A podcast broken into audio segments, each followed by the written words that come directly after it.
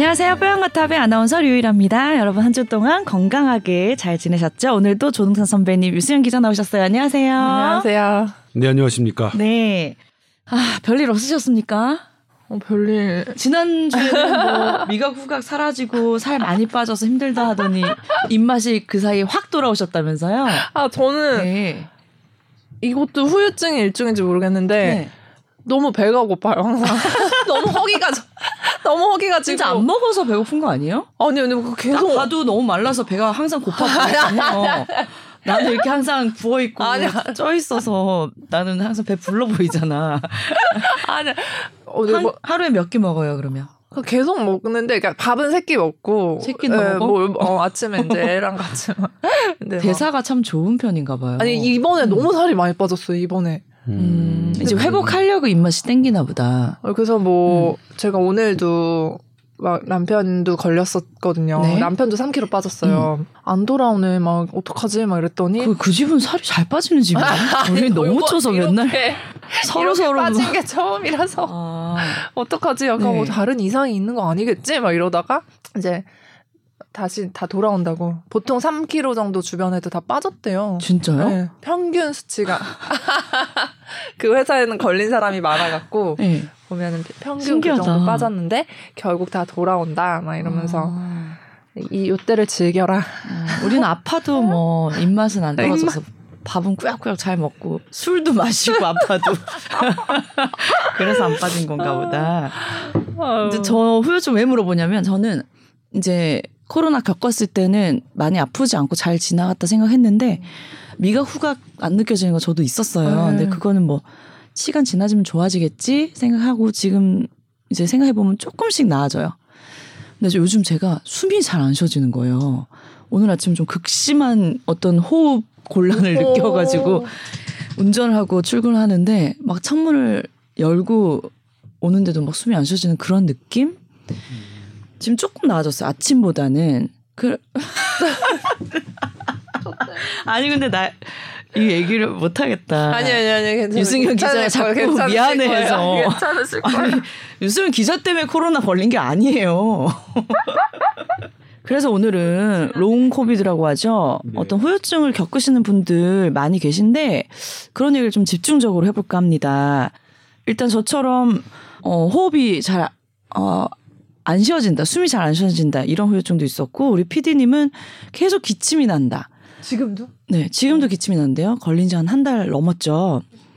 다양한 후유증이 있더라고요. 어떤 것들이 있나요? 일단. 그 네. 흡연량을 좀 줄이세요. 흡연량. 담배 끊었다 그랬지 않았나? 아, 그래요? 어, 후유증 참 다양하게 있던데 뭐 극심한 피로감 그리고 기억력이 떨어졌다. 뭐 IQ가 10은 떨어진다 이런 아 얘기도 그거는 있고. 전 느껴져요. 아, 아직 진짜요? 아직 아직 느껴져요. 거기서 더 떨어질 게 있었니? 어, 어떻게? 아니 아직 되게 느껴지고 막 집중도 안 되고 음. 제가 요즘 이렇게 하고 있는 게 있어요. 음. 뭔데? 성경 필사. 오, 멋있다. 아, 근데 한 줄을 쓰고 딴 생각을 하고 아, 멍하다가 집중력이 떨어져요. 네, 그래서 그런 것도 있고 원래도 단어가 생각이 잘 안 났는데 음. 단어가 더 생각이 안 나고 음. 하여튼 뭐 집중력 떨어진 거 되게 느껴져요. 음. 그리고 이제 저희 가족은 이제 또 음? 기침을 너무 계속 해갖고 또 병원에 가봐야 되나. 저보다 증상이 안 심했는데 후유증은 더 오래 가더라고요. 저는 증상이 되게 심했는데 일주일 정도 있다가 그때 막 순대맛 안 느껴진다고. 그리고 음. 그 다음 주에는 이제 순대 바로 먹었습니까, 어, 다시? 다시 다 느껴져요. 네. 강남에 맛있는 떡볶이 집에 그 순대 맛을 느끼셔서 다행이네요. 네. 강남에 맛있고 비싼. 안, 비, 전 구경도 못했어요. 안 비싸요. 일단 얘긴 들었어. 시장 안에 있어요. 그러니까 시장. 부자들은 어떤 순대 이게 먹나 뭐 이런 얘기를 제가 들어보긴 했는데. 오늘 예. 만원 그냥 드릴게요. 한번 드시고 오세요. 내가 큰 맘 먹고 만 원 드린다. 아니죠. 그거 뭐 만 원은 저도 있어요. 어, 있었어요? 네, 그럼, 그럼 있어요. 가서 드시면 되는데. 아니 그런데 뭐 그런 동네 가면 왠지 조금 뭐 위축되기도 하고. 아이, 아이. 저는 그냥 저희 집 앞에서 당당하게 5천 원짜리 순대 먹을게요. 당당하게. 어떤 어, 사람과 사람 사이의 어떤 차이나 이런 그런 그렇죠. 거를 잘 극복을 하셔야 돼요. 너무 주눅 들지 마시라고요. 아니 뭐 네, 뭐 어떻게 바꿀 뭐 수가 없잖아. 40 받아들이는 평생을 거지. 주눅 들면서 40 살아왔는데 네. 이제 와서 뭘 바꾸면 살아요. 그냥 전 저에 맞게 저의 길을 갈래요. 예. 40치고는 많이 노안이세요. 우리 같은 40대끼리 너무 네. 그렇게 아 이거 또 그렇게 하진 맙시다. 아 지금 예. 다 40대네요. 승현이도 40대 됐나? 저 이제 마흔. 아 그래요. 반갑네요. 그렇습니다. 어떤 후유증이 사실은 어, 있을 수 있다고 저도 생각은 하는데 이게 어, 증상이 나아지면 마음 편히 이제 괜찮아지겠지 기다려 볼 텐데 후유증을 겪고 이게 평생 어떤 음, 후유증이 계속 남아 있는 증상이 있으면 그렇죠. 좀 위험한 거잖아요. 그렇죠. 그렇게 위험한 후유증도 있을 수 있나요? 지금 일단은 long COVID라고 하기도 하고요. long COVID 하면 네. COVID가 오래 지나, 지속되니까 어 이거 내가 격리 해제됐지만 내가 지금 증상이 있으므로 다른 사람을 또 감염시킬 수 있는 거 아니야? 이런 오해가 생길 수 있겠죠. 근데 그런 사례는 매우 매우 적어서요. 거의 없다시피 해서요. 롱코비드가 다른 사람을 전염시키지는 않는 것으로 지금까지는 어, 확인되고 있고 네. 그래서 세계보건기구는 롱코비드라는 텀 대신에 그러니까 post COVID state라고 이런 음. 다른 term을 씁니다. 예, 말이 나왔네요. 음, 그리고 이제 그러면 언제까지 가야 뭐 long COVID냐? 음. 12주 애당초 작년 2021년까지는 12주. 12주면 얼마죠? 4, 3, 12. 석, 석 달이죠. 석 달 정도 어떤 증상이 지속되는 걸 long COVID라고 하는 연구진도 있고 두 달 잡는 연구진도 있고요. 음. 어, 빠르게는 한 달 정도 지속되는 것도 long COVID라고 어, 이름을 붙이기도 합니다. post COVID state라고 붙이기도 하는데 이렇게 다양하고 그리고 이름도 막 막 여기저기 다르고 한다는 거는 뭐 유일한 아나운서 짐작하겠지만 네. 잘 모른다는 거죠. 응? long COVID가 뭔지 잘 모르는 음, 거예요. 그렇죠. 네. 도대체 무엇 때문에 일으키는 건지 잘 음. 모르겠고 네. 그런데 이제 흔한 걸로는 이거 미국과 영국이 조금 차이가 있긴 한데 네. 가장 흔한 거는 가장 피곤함이에요. 피곤함. 피곤함? 피곤함 은 우리나라 데이터에서도 피곤함이 제일 많은 음. 걸로 확인됐는데 네. 한 50 절반이 넘어요. 음. 석달 정도까지 피곤함을 계속 느껴요. 음, 맞아요. 몸이 약간 선배님. 아픔을 겪으면서 축이 나서 어, 어, 피곤함이. 계속 이어지나 봐요. 약간 진짜 축 났다는 느낌이 맞는 것 같고 어. 맞아요. 피 피로가 되게 지속되는 게 저는 피로감은 없어요. 아, 그래요? 예. 그건 다행이는데 저는 못 느끼는 건지 그냥 항상 즐거워서 저는 잠을 더 많이 자요. 옛날보다. 아 어. 아니 불면증이 오히려 후유증이 있던데 네, 불면증도. 과한 수면도 있나요? 저 과도한 수면 지금 되게 어. 일찍 잠들고 네. 어쨌든 제일 많이 나타나는 네, 게 이거는 피로감이에요. 영국 그 임페리얼 네. 칼리지 대학이 어, 여, 그 통계입니다. 이게 이제 나라마다 조금 통계는 좀 다를 수 있는데 그다음 많은 게 냄새 못 맡는 거. 음, 이게 이제 그거 우리 37% 느꼈어요. 정도. 음. 그 다음 많은 게 음. 지금 유일 아나운서가 했던 음. 이 호흡 곤란. 아, 나 이거 지금 너무 심해. 36%나 어. 써요. 그 다음에 이제 뭐냐면 이 집중력을 못 하는 것. 이게 네 번째. 28%라고 음. 나왔거든요. 그다음에 이제 뭐 심장이 막 두근두근 뛰는 것 어, 같이 나 약간 것. 그런 것도 같이 동반돼요, 지금. 그다음에 네. 가슴이 좀 아픈 것. 음, 압박감. 그리고 근육 관절통 음. 음. 그리고 아니면 어떤 생각을 계속 집중하지 못하는 거 이거 brain fog라는 term으로 아, 아. 방금 말씀하신 거네요. 예. 그리고 그건 원래도 원래도 산만한 사람인데 19 계속 기침을 하는 것 예. 이런 것들이 이제 야. 주는 증상인데 지금 우리 스튜디오 안에 다 있네요, 이 후유증이. 지금 안 걸리신 분 지금 안 걸리신 분도 있- 네. 어. 사실은 이거를 어떻게 극복해야 하는지는 잘 몰라요. 우리나라만 모르는 게 아니라 미국도 모르고 영국도 모릅니다. 그러니까 예를 들면 롱 코비드를 조금 집약적으로 연구할 필요는 있겠죠. 네. 근데 아마도 제 생각엔 COVID를 잡아가는 순간이 먼저 오고 그 다음에 long COVID가 대한 대처법이 나오지 않을까 싶어요. 예를 들면 우리가 코로나19에 걸렸을 때 코로나19 바이러스를 죽이는 약은 초기에만 쓸 수 있었죠. 왜냐하면 나중에 중증되고 나면 바이러스는 없고 다른 무언가가 우리 몸을 계속 괴롭히는 거거든요. 그런 것처럼 어 이 그 무언가 우리 몸을 중증으로 일으켰던 그 무언가가 계속해서 어, 바이러스가 사라진 다음에도 기침과 어떤 어, 호흡곤란 그 다음에 피로감 이런 것들을 유발하지 않나 싶죠. 네. 그런데 이제 코로나19는 어, 바이러스 학자들이 되게 무서워했던 바이러스예요. 이놈은 음. 뭐라고 얘기했냐면 저 아직도 기억나는데 네. 2020, 2020 년 정도죠. 그러니까 처음에 들어서 한 여름쯤일까요? 네. 동찬아. 야 이거 진짜 이놈 진짜 이상하네. 와 얘는 이런 바이러스는 처음 봤어. 그 그분은 코로나19 바이러스를 뭐 난다긴다 하는 국내 코로나 바이러스 다 뭐 접목하셨고요. 뭐 대학에서도 바이러스를 가르치시는 분인데 그 뇌피셜 전문가 아닙니다. 진짜 전문가인데 언론에는 코로나 팬데믹 때 한 번도 등장하지 않으셨어요. 오. 정부에 이제 뭐 이렇게 숨은 컨설턴트로 하- 하지만 네. 그게 우리나라의 슬픔이야. 진짜 전문가들은 언론에 등장하지 않고 물론 진짜 전문가들 중에서도 언론에 등장하시긴 하지만 빈도는 매우 낮고 음.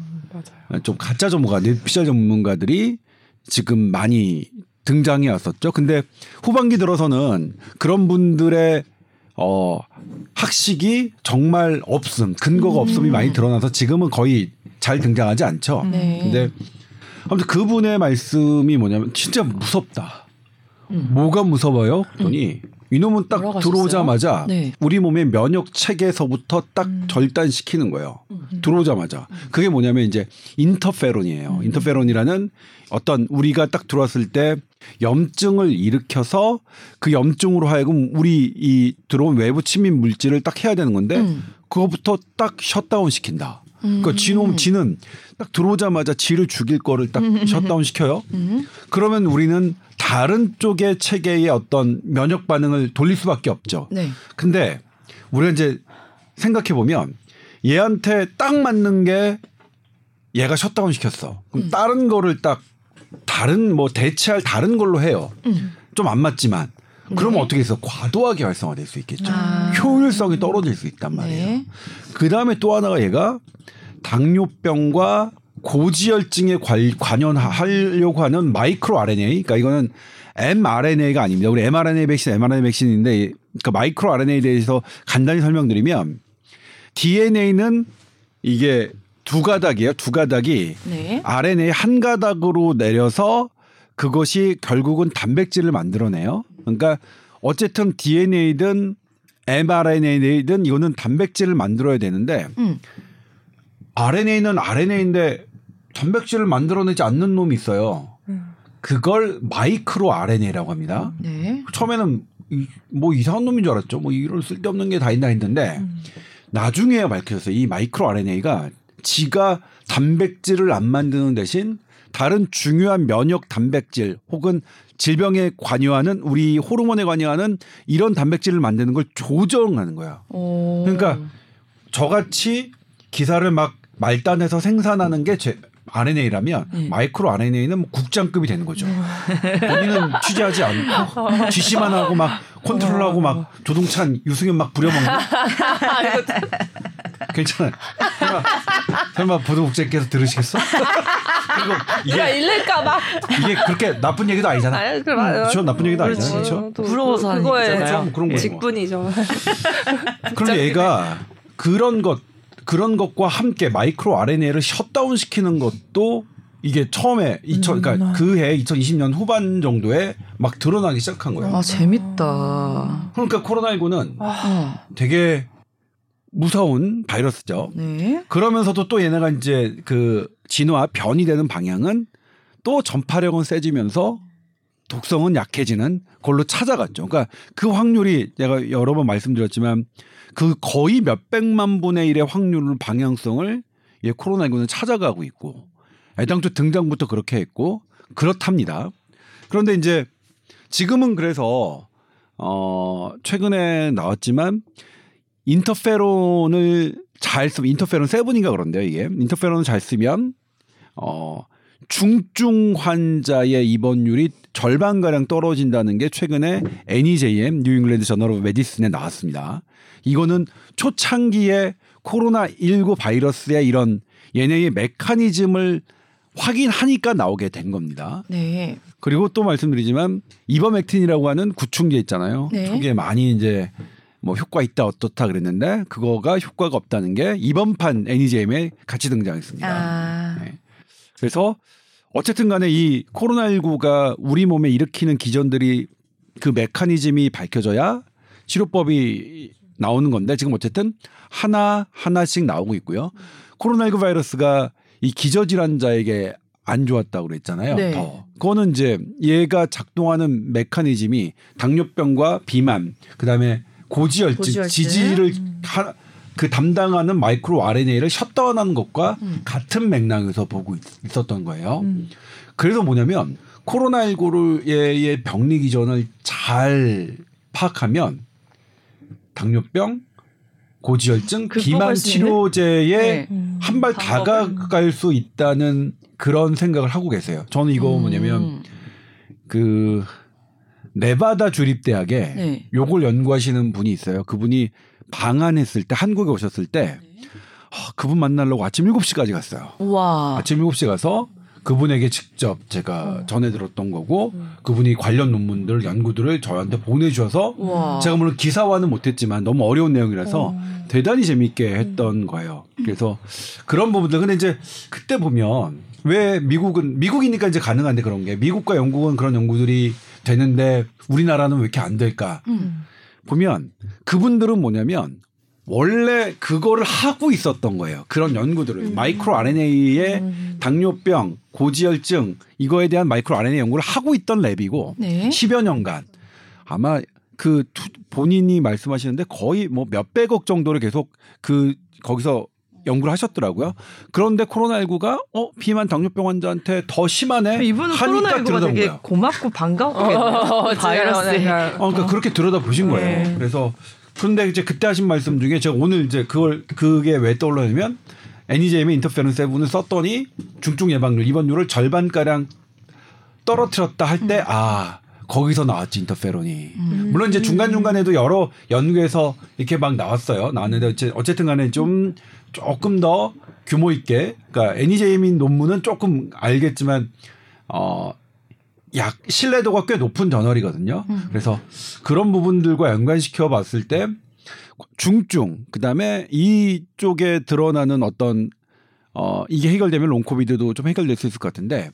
근데 그것도 이- 논란이에요 사실은. 롱코비드가 심하게 앓은 사람이 롱코비드가 걸릴 어, 그런 위험에 빠질 위험이 높다고 생각하기 쉽잖아요. 아닌 것 같아요. 근데 그런 연구도 있는데 네. 아니라는 연구가 더 많아요. 음. 왜냐면 이상해요. 나는 안 아팠거든. 음, 그래서 다행이라고 생각했는데 그 기저질환 환자에 코로나19가 더 뭐 위험하다, 당뇨, 고지혈 이렇게 가지고 계신 분 이게 코로나19를 더 그러니까 더 중증으로 겪을 수 있다는 얘기예요. 아니면 당뇨, 고지혈 상황이 더 나빠진다는 거예요? 그러니까 뭐냐면 당뇨병이 있으면 당뇨병, 고혈압, 고지혈증이 있으면 중증 위험도가 높아져요. 음, 음. 근데 그 중에서 long COVID에 영향을 주는 거는 당뇨병 하나예요. 성인형 당뇨병. 네. 그 다음에 또 하나가 이제 그 long COVID에서 한 게 뭐냐면 젊은 층에서 이거는 연구가 된 건데 EB 바이러스라고 있어요. 네. 어 이거는 herpes를 일으키는 건 아니에요. 근데 음. herpes 바이러스 종류에 속해요. 아, 그런데 이게 이제 어떤 사람에게는 네. 이, 이것과 관련된 암을 일으키기도 하고 그런데 이 EB 바이러스가 있는 사람은 동반된 감염자는 long COVID 위험이 높다는 연구가 제법 나왔어요. 그래서 지금 이거는 학계에서 정설로 받아들여지고 있는데 네. 도대체 왜 EB 바이러스하고 COVID 바이러스하고 어떤 역할을 하길래 네. 잘 모르죠. 근데 이제 학계에서 추정하기로는 얘와 얘네가 음. 서로 한 곳, 그러니까 얘, 그러니까 EB 바이러스가 생존하려면 어떤 그 얘가 약한 포인트가 있겠죠. 어떤 어떤 부분이 우리 몸에서 약해졌기 때문에 EB 바이러스가 생존하겠죠. 그것과 같이 쉐어하는 게 아니냐, 아니냐. 우리 몸의 약한 면역력의 부분을 코로나19 바이러스와 같이 쉐어하는 게 아니냐. 음. 이렇게 돼 있고요. 근데 뭐 이것도 물론 어 완벽하게 입증된 건 아니고 롱 코비드를 조사하면서 새롭게 등장한 게 이제 이비 바이러스. 그래서 네. 재밌어요. 아무튼 네. 재밌지만 물론 그래도 당하시는 분들은 네. 심각하기 때문에 네. 뭐 저기 할 수는 없겠지만 어 그런 정도의 영향이 진행, 진행되고 있는데요. 음. 근데 일전에도 말씀드렸지만 저희가 이거 long COVID 할 때 가장 무서운 게 폐가 굳고 뇌가 줄어드는 거잖아요.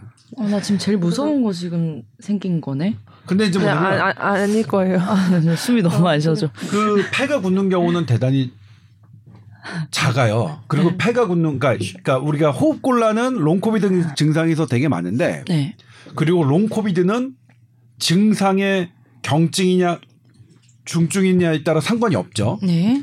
그러니까 상관이 없다는 게 더 많아요. 상관이 없다고 그러니까 우리가 지금 잘 롱코비드 잘 모르니까 모르니까. 잘 모르는 상태에서 제가 단정적으로 상관이 없죠 이렇게 얘기하는 건 좀 안 되겠죠. 상관이 없다고 지금 생각이 돼요. 음. 그런데 폐가 굳는 거는 증상이 심한 거와 상관이 있어요. 음. 그러니까 폐가 굳는 게 롱코비드와 상관이 있는 건지 증상하고 상관이 있는 건지 음. 잘 모르는 거죠. 예. 근데 하나가 네. 폐가 굳으면 치료법이 없어요. 음. 근데 폐가 굳는 사람들의 전조를 보면 폐렴이에요. 음. 그러니까 폐렴일 때는 염증일 때는 음. 항 항염증제와 항생제 제대로 쓰면 염증을 싹 가라앉힐 수 있어요. 음. 근데 그 염증이 굳어지는 걸로 하면 섬유화가 되면 지금은 지금은 치료법이 없습니다. 음. 물론 섬유화에 대한 치료법이 이 가능성이 올해 우리나라에서 있었던 간학회에서 네. 간 섬유화에 대한 이 아. 해결책이 나와서 발표됐어요. 예. 그 그러니까 서울 성모병원의 어. 그 간내과 교수님이 발표하는 걸 보고 난 깜짝 놀랐는데 네. 막 그렇다면 정말 새로운 세상인 거죠. 그렇네요. 그렇죠. 그러면 예, 예. 굳어지는 것 우리가 강경화? 불가역적인 변화라고 어. 세- 생각했던 섬유화를 되돌릴 가능성 그런 메커니즘을 학계에서 인제 발, 발표하는 거니까 그게 잘 진행됐으면 좋겠지만 아직까지는 섬유화 그것이 폐든 뭐든 간에 간이든 섬유화는 지금까지는 없기 때문에 어떤 사람이 호흡곤란에서 폐가 굳어지는 걸로 모르겠지만 그래도 의사 입장에서는 어때요?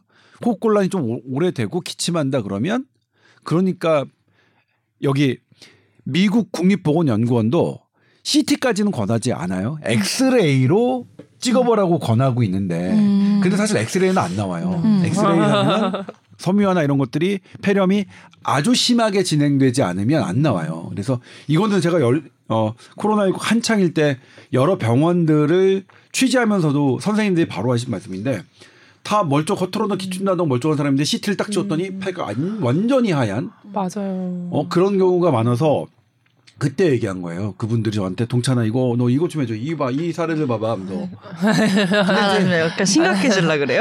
아니 근데 아니 근데 물론 그건 있어요. 그 폐렴이 가득한 분들은 네. 증상이 없는데 누워 계신 분들이에요. 제너럴 컨디션이 좋지 음. 않죠. 그러니까 유일 아나운서처럼 네. 이렇게 돌아다니면서 마시고 다 마시고 다 마시- 빨빨 거리면서 차 따뜻한 차 마시고? 있는데요. 예. 근데 그냥 일반 폐렴도 노인분들은 걸리면은 음. 뭔가 중 지- 실제 몸에 일어나고 있는 현상에 비해서 증상이 잘 안 나타나는 경우가 많아서 왜요?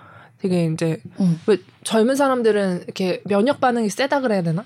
약간 그런 식인데 음. 어르신들은 이제 그런 게 증상으로 음. 나타나 이게 싸우면서 이렇게 증상들이 나타나는 거잖아요. 그래서 음. 사진을 찍어 보면은 또막또 허옇고 이런 경우들이 있어요 어르신분들은 음.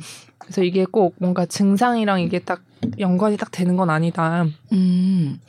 그러니까 이거 폐 폐렴을 이제 빨리 치료하려면 음. 증상을 보고 판단하는 게 아니라 병원에 가서 CT를 찍어 봐야지 확실히 알 수 있다는 거네요. 예, 근데 이제 예. 그폐 섬유화는 연령대별로 역시 65세 이상이 훨씬 더 많습니다. 음. 그러니까 젊은 층보다는. 네. 그래서 그것도 되게 그러니까 무엇이 섬유화까지 가느냐 이것도 이제 아직은 명확하게 기전이 밝혀지진 않았어요.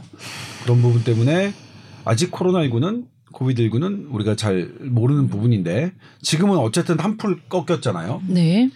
예를 들면 지금 우리가 다시 생각해 봅시다. 음. 오미크론은 어차피 거리두기로 아- 안 되는데 이 얘가 얘갈 길을 가는데 그 마지막까지 거리두기 풀면 망한다고 얘기하는 분들이 있었죠. 끝까지. 음. 근데 지금 망했습니까? 아니요. 그분들 지금 우리 2만 명 확진자 나오는 거 어떻게 설명하려고 그럽니까? 그분들 막 70만 명, 100만 명 될 거라고 했고 그다음에 하는 말이 이제 뭐냐면 이렇게 막 환자가 좀 줄어드니까 저거는 검사를 안 받아서 그렇지. 근데 뭐냐면 검사를 안 받는 거는 그 확진자를 줄일 수 있어요. 근데 사망자는 못 줄여요. 음.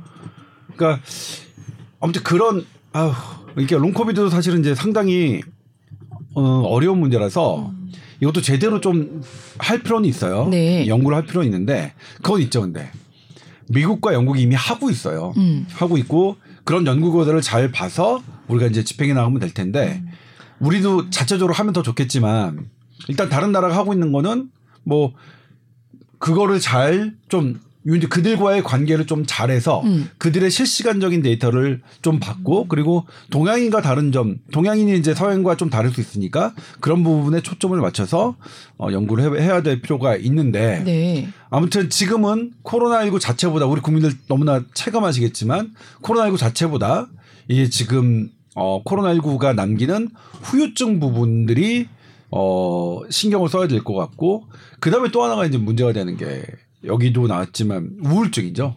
이 뇌에 영향을 미치는 음. 거가 실제로 그 음. 증명이 됐으니까 네. 이것도 런던의 임페리얼 칼리지 대학이 한 건데 뭐 이 뇌 후각을 담당하는 뇌 부위를 가장 크게 줄였지만 전반적으로 다 줄였습니다. 음. 여기에는 limbic system이라고 하고 해마, hippocampus 해마, 기억을 담당하고 감정을 담당하는 부위까지도 다 줄었습니다. 음. 왜 그랬는지는 몰라요. 바이러스가 직접 들어간 것 같지는 않은데 진짜 바이러스 이상해. 뭐 면역 반응, 뭐 염증 어, 물질. 예. 그러니까 염증 물질로 추정되는데 또 하나 그 다음에 이제 밝힌 게 혹시 얘가 미세 출혈을 일으키는 거 아닐까? 근데 물론 미세 출혈도 염증이에요. 그러니까 네. 결과는 그것도 염증으로밖에 나, 나타나지 않기 때문에 어쨌든 미세 출혈이건 아니면 뭐 간접적인 염증 물질이 뇌로 침투했건 간에 그런 염증 물질이 뇌로 어, 가서 그런 것들을 어, 영향을 줄 거라고 생각하는데 다만 우울증은 이게 그냥 가벼운 질환이 아니잖아요. 그러니까 우울증을 가지고 당신이 의지로 해결할 수 있어. 당신 기도하면 나을 수 있어. 기도도 하시래요. 기도도 하시고 치료도 받으시고. 의견도 의지도. 주세요. 어. 그렇지만 더 중요한 건 네. 우울증은 정말 치료입니다. 네. 맞아요. 그리고 또 하나가 이제 이번에 백신 이게 세계보건기구에서 이게 추적을 했더니 어 코로나19가 우리가 몰입했잖아요. 그랬는데 이 저개발 국가를 통틀어서 봤더니 어떤 피해가 제일 커졌냐면 음. 홍역이에요. 홍역. 음. 코로나19에 집중하느라고 아. 홍역 백신을 정기적인 백신을 놓친 거예요. 얼만큼 어. 사망자가 더 늘어난지 모르겠지만 음. 최대 1,300만 명의 어린이가 홍역 백신을 못 못? 맞은 걸로 추정이 돼요. 어. 그럼 피해자가 얼마나 될지는 모르겠지만 음. 그런데 그걸 보내주신 분이 저에게 딱 주신 게 뭐냐면 내년에나 내후년에 암 사망자 우리나라 암 사망자가 그렇게 될 거야. 왜냐면 코로나 2년 동안 건강 검진이 제대로 이루어지지 않았으니까 그러- 병원을 맞아. 가지 않았으니까요. 그런 부분들 무섭냐. 그러니까 이게 병원의 일상화가 얼마나 이게 다급한 문제였는지를 맞아요. 지금 수치가 드러내는데 어. 이거를 또 고맙게도 서울대병원이 가장 먼저 했죠. 일반 병실에서 코로나19 환자를 보는 것 음. 중증도가 제일 높은 서울대병원에서요. 음. 그리고 서울대병원이라고 하면 국내 최고 수준의 의료진이 배치돼 있는 거죠. 네. 그런데 그 뇌피셜 전문가가 그 뭐라고 했는지 아세요? 그거를 서울대병원에 미친 짓이라고 했었잖아요. 음.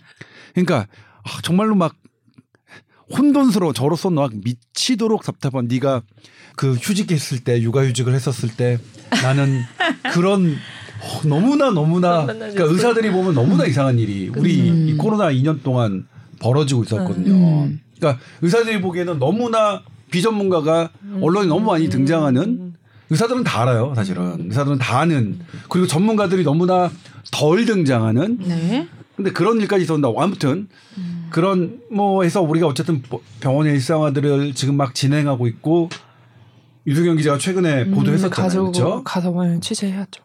그래서 그게 우리나라에서도 그런 부분들이 드러나고 있는데 드러날 것으로 예상되는데 그런 피해를 줄이도록 또 우리가 또 신경을 써야겠죠. 네. 아 근데 진짜 이게 무서운 바이러스라는 거를 저는 지금도 매일 느끼는데 왜냐면 너 이게 약간 지금 사람들 약간 감기 약간 이런 느낌이잖아요. 안 걸리신 분들은 아직도 그런 느낌이실 건데 또 걸렸던 사람들 얘기 들어보면 말을 안 해서 그렇지 이게 또 되게 세게 온 사람 많고 저희 가족 중에서도 후유증 거의 한 달 넘게 막, 막 심계항진, 가슴 두근거림 너무 심해갖고. 어, 나도 진짜. 있는데 그거 어, 그게 근데 음. 은근히 또 되게 흔한데 시간이 어. 지나면 그래요? 좋아. 숨이 안 쉬어지면서 가슴이 가슴 같이 또 두고 새로운 가요. 사람 생긴 거 아니에요? 가족을 보고 새로운 마음이 든 거 아닐까? 가족을 보고 가족을 새, 보고? 새로운 마음이 또 든 거 아니에요? 가족을 보고 어떻게 새로운 마음이 들지? 있죠. 바뀌었나? 난 뉴페만 봐야 가슴이 설레는데. 어, 시간이 지나면 결국은 좋아지긴 하는데 네. 어쨌든 이거 진짜 많이 걸렸잖아요. 근데 네. 이렇게 거- 많은 사람들을 뭔가 되게 고통 속에 빠뜨리는 음. 이 무서운 바이러스. 여튼 제가 그 서울 의료원 이름 말해도 돼요? 어, 얘기해도 되죠. 아, 제가 서울 의료원 이제 네. 거기는 코로나 환자만 전담으로 진료를 그동안 2년 3개월 동안 해왔는데 이제 저희가 병원에 갈 때 그런 막 키오스크 통과했잖아요. 발열 네. 체크하고 막 이렇게 문진표 같은 음, 거. 카톡으로 받아서 막 음. 작성하고 어디 갔다 왔냐 뭐 맨날 배- 병원 예약할 때도 전화하면 그때 이렇게 막 집단 감염 터진 시설들 말하면서 막 그 상담원이 다 말하면서 여기 갔다 오신 적 있나요? 막 이런 거 확인했는데 이제 그런 게 다 일절 없어지고 네. 그냥 정말 옛날 모습이에요. 자유롭게 다 출입을 음. 하고 이제 병동도 옛날에는 의료진이 있는 층이 따로 있었고 환자는 이제 따로 이제 있고 막 그런 뭐 level D라는 그 방호복을 막 입고서 음. 환자에게 이상이 있으면 이제 거기로 막 올라가는 거예요. 별도 음. 엘리베이터를 타고. 근데 지금은 또 일반 병동처럼 이렇게 입원실 앞에 간호사 의사 상주할 수 있는 그 station이 있는 음. 일반 병실화가 됐어요. 그래서 어 되게 이제 돌아오고 있다 했는데 이제 병원장님이랑 인터뷰를 하는데 이게 이런 여러 가지 뭐 간호사 인력 문제, 의료진 인력 문제 뭐 여러 가지 문제들이 많았잖아요. 그래서 문제점이 또 뭐가 있었던 것 같냐고 여쭤보니 뭐 과제 이런 거 여쭤보니 그동안 또 전공의 수련이 잘 안 됐다는 말씀을 어. 왜냐하면 코로나 환자에 다 이렇게 집중하니까 네. 이게 근데 2년 3개월이라는 시간이 전공의 수련 기간이 보통 4년이거든요. 어. 거의 절반 절반이네요. 가량을 그럼 어떻게 해요? 그 기간에 뭐- 전공의 하신 분들은?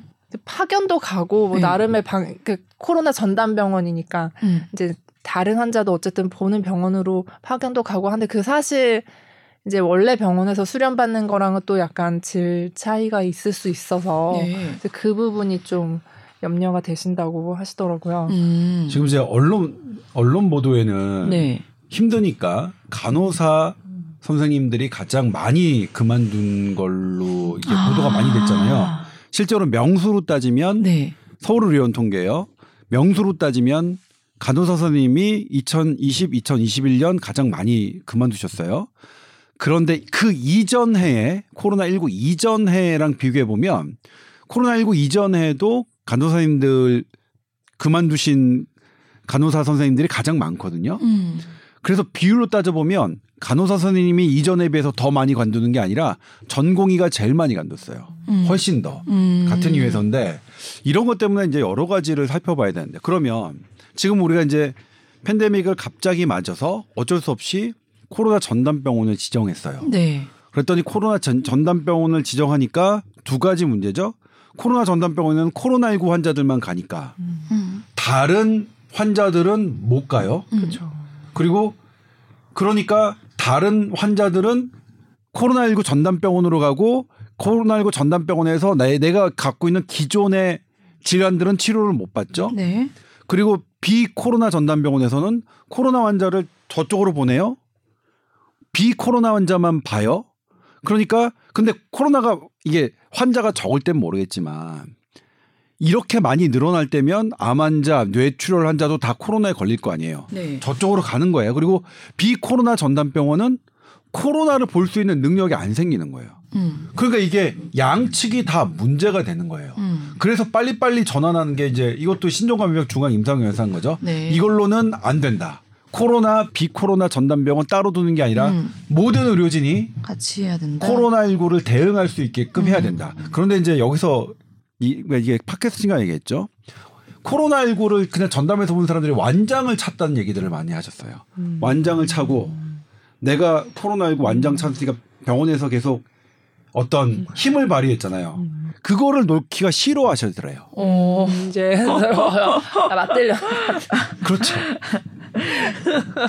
제일 중요 부서 장이 된 느낌 뭐 이런 거네요. 그거랑 싸우는 게 가장 어려우죠. 아, 에이. 아 이게 이게 진짜. 여러 가지 제가 문제를 일으켰어. 예, 병원 병원장님들 뭐 한 네 개 이상의 병원장님들에게 들었던 말. 너무 완장을 차서 아, 너무 저항이 심하다. 사람의 심리가 그렇게 되나 보다. 이게 너무 길, 길다 보니까 그렇죠. 또 약간 그런 그 본인은 또 그런 느낌을 많이 가질 수 있을 것 같긴 해요.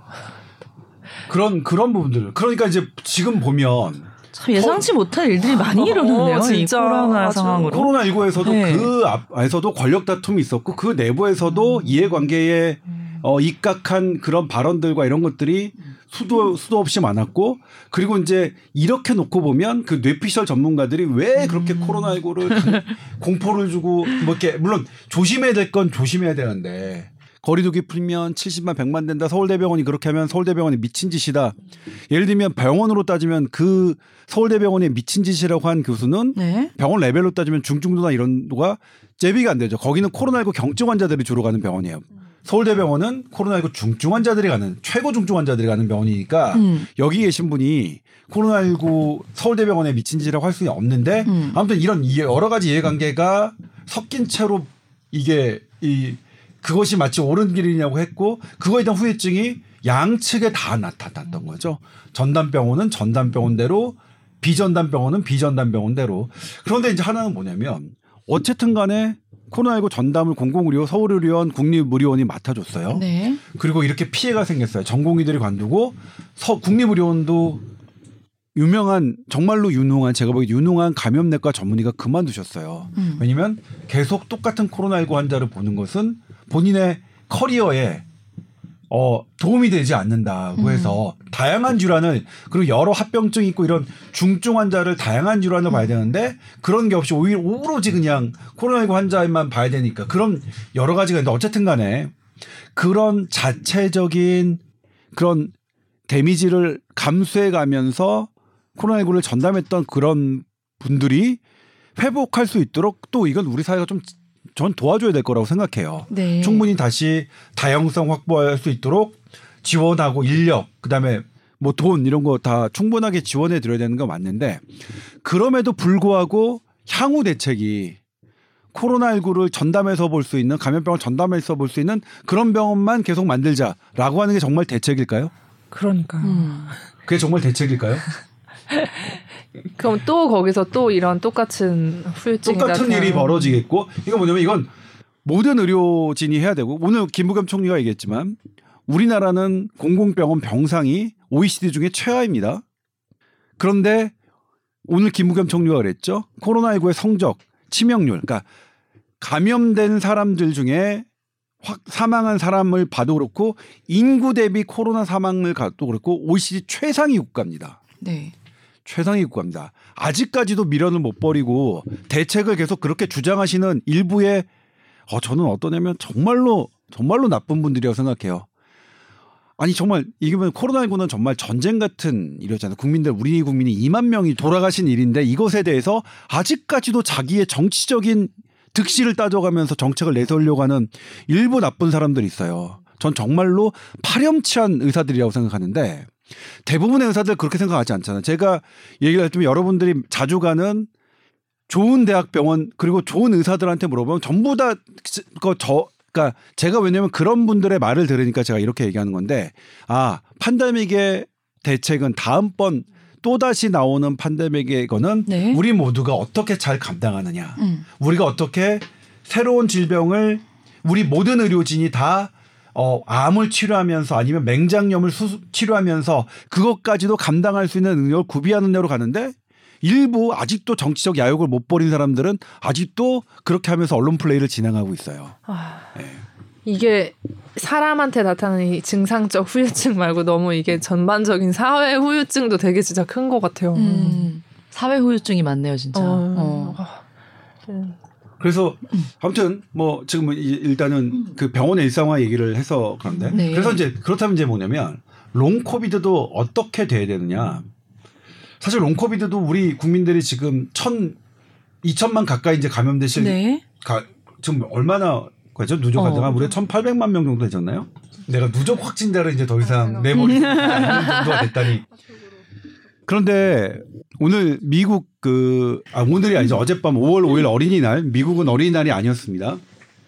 어젯밤에 미국 질병예방통제센터에서 8만 6천 명을 대상으로 한 항체 조사 결과를 아유. 밝혔는데요. 훨씬 감염자도 많아요. 훨씬. 음.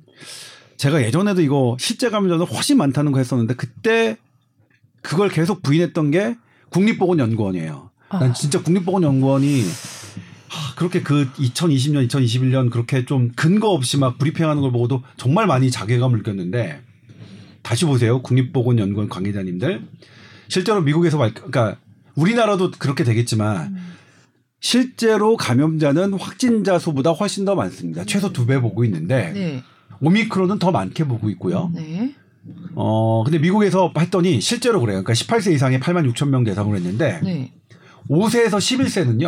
어. 대상자의 77%가 감염된 걸로 돼 있어요. 음. 시, 그러니까 대상자의 77%예요. 어. 네 그러니까 명 중에 세 걔네가 명. 원래 5세에서 11세 정도가 몇 퍼센트인지는 따로 거기에 해놓지 않아서 안 되겠지만 미국의 전체 감염자 수가 50%가 안 되니까 음. 어 그러니까 그쪽에서 얘기하는 거는 이제 최소 두 배. 음. 실제 확진자보다 최소 두 배, 많으면 다섯 배 정도까지 됐다고 했는데 네. 어쨌든 5세에서 11세는 77%, 그 다음에 5세에서 11세가 74% 정도 되고요. 그 다음에 1세에서 4세도 68%나 됩니다. 그냥 다, 다 걸렸어. 거의 다 걸린 거예요. 3분의 2 이상이 걸린 거예요. 항체 조사 네. 결과 해봤더니. 네. 우리나라도 비슷할 것 같은데. 그러니까 네. 뭐냐면 네. 롱 코비드도 음. 우리 전 국민의 문제라고 이거를 생각하고 음. 접근해야지. 음. 일부의 사람의 문제라고 생각하고 접근하면 안 되죠. 그래서 제가 항상 하지만 이걸 그러니까 국민들이 대단히 고통스러운 것은 내가 이걸 선점해야지. 내가 여기에 완장 차야지 하는 개념을 갖고 들어온 사람들이 참 나쁜 사람들이에요. 음. 어떤 사람들이 좋은 사람이 야 이거 우리 같이 극복해야 돼. 우리 함께 맞아요. 힘을 모아야 돼. 라는 걸로 이 롱코비들도 갔으면 좋겠어. 완장 차려고 하지 말고요. 음. 완장이라는 개념은 제가 한 말이 아니라요. 두 개의 병원장님께서 저한테 하신 말씀입니다. 어. 아, 음. 서로 제- 모르시는 분들이. 예? 서로 그 두 분들은 서로 서로 같이, 모르는 같이 말한 게 서로 아니라 모르는 분들이에요. 따로 따로면서. 아, 다 똑같은 상황이. 발생한 상황인 거네요. 그 병원도 네. 그렇고 이 병원도 A 병원도 그렇고. 그렇고 B 병원도 그렇고 똑같은 상황인 그 거예요. 사람 심리. 병원장이 보시기에는 어, 완전 이 일러 주도권을 지고 있는 사람이 완장을 차서 음. 저쪽을 아예 못볼못 보게 하려고 한다고. 네. 그리고 이제 저쪽 부분에서는 아니 자기네가 어. 2년 동안 완장 쳐놓고서 이제 와서 우리한테 힘들다고 어따 대고 막 이런 이런 거예요. 예. 서로도 이해 충분히. 오늘 누적 확진자가 어. 17만 아. 명 정도. 오늘- 1,700만이겠죠. 아, 전, 전, 전, 선칠. 아 지금 알아들었어. 숫자로 들었어. 17 머시갱이. 아무튼 뭐 그럼에도 불구하고 어, 우리나라가 어쨌든 최고의 성적을 냈던 것은 부인할 수 없겠죠. 네. 그것의 1등 공신은 당연히 대한민국 국민이고요. 대한민국 국민이고요. 예. 이렇게 백신 접종률 높으면서 어, 협조를 잘하시고 음. 그다음에 현명하게 대응하시고 음. 그다음에 음.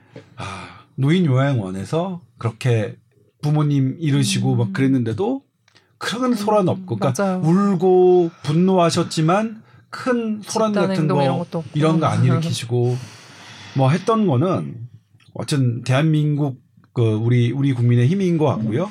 그리고 거기에 이제 어쨌든 일부의 그 완장찬 이런 사람들을 제외하고는 어쨌든 대한민국 국민 의료진 전체가 상당히 고생해 주셨고 분명히 공공의료병원 정말로 파이팅 해 주셨고요. 그 부분에 대한 성과는 분명히 우리가 기억해야 되고 그래서 지금 힘들고 하- 힘들어하고 있는 코로나 전담 병원 네. 공공병원을 포함한 이분들 우리 내팽개치면 안 되겠죠. 음. 토사구팽하면 음. 안될 것 같고요. 다만 그럼에도 불구하고 새로운 질환에 대한 대책은 우리 정말 냉정하게 음. 국민들이 2만 명이 돌아가신 일이다.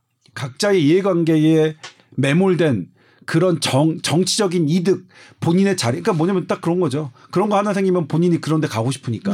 뻔하죠. 어? 그냥 톡 까놓고 얘기하면 그런, 그런 이해관계에 매몰된 그 정책 말고 우리가 진정한 우리 국민이 희생이 덜 되는 그런 쪽의 방향으로 나가야겠죠. 음.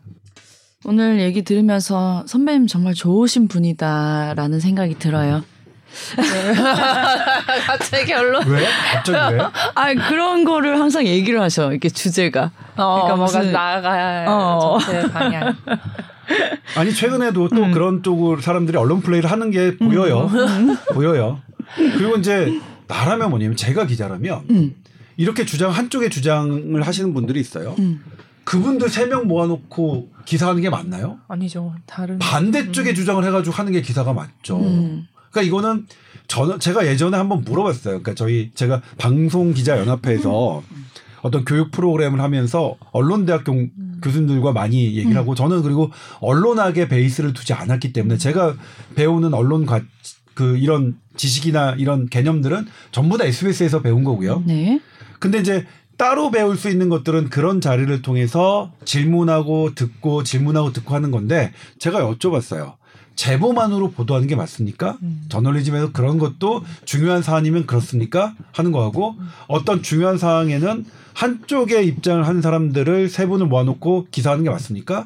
아니래요. 저널리즘에서 절대로 언론학에서 그렇게 가르치지 않는다고. 음, 음. 제보만으로 보도하려고 하는 그 제보를 충분히 취재하고 음. 근거를 확인해서 그리고 해당 당사자의 입장까지 취재가 된 다음에 보도하는 게 맞다고 하고요. 그러니까 제보만으로 보도한 건 잘못됐고 네. 한쪽의 입장만을 해가지고 하는 것도 역시 잘못됐다고 말씀하시더라고요. 네. 그렇게 가르치신 적이 없대요. 그 네. 교수님들은. 네.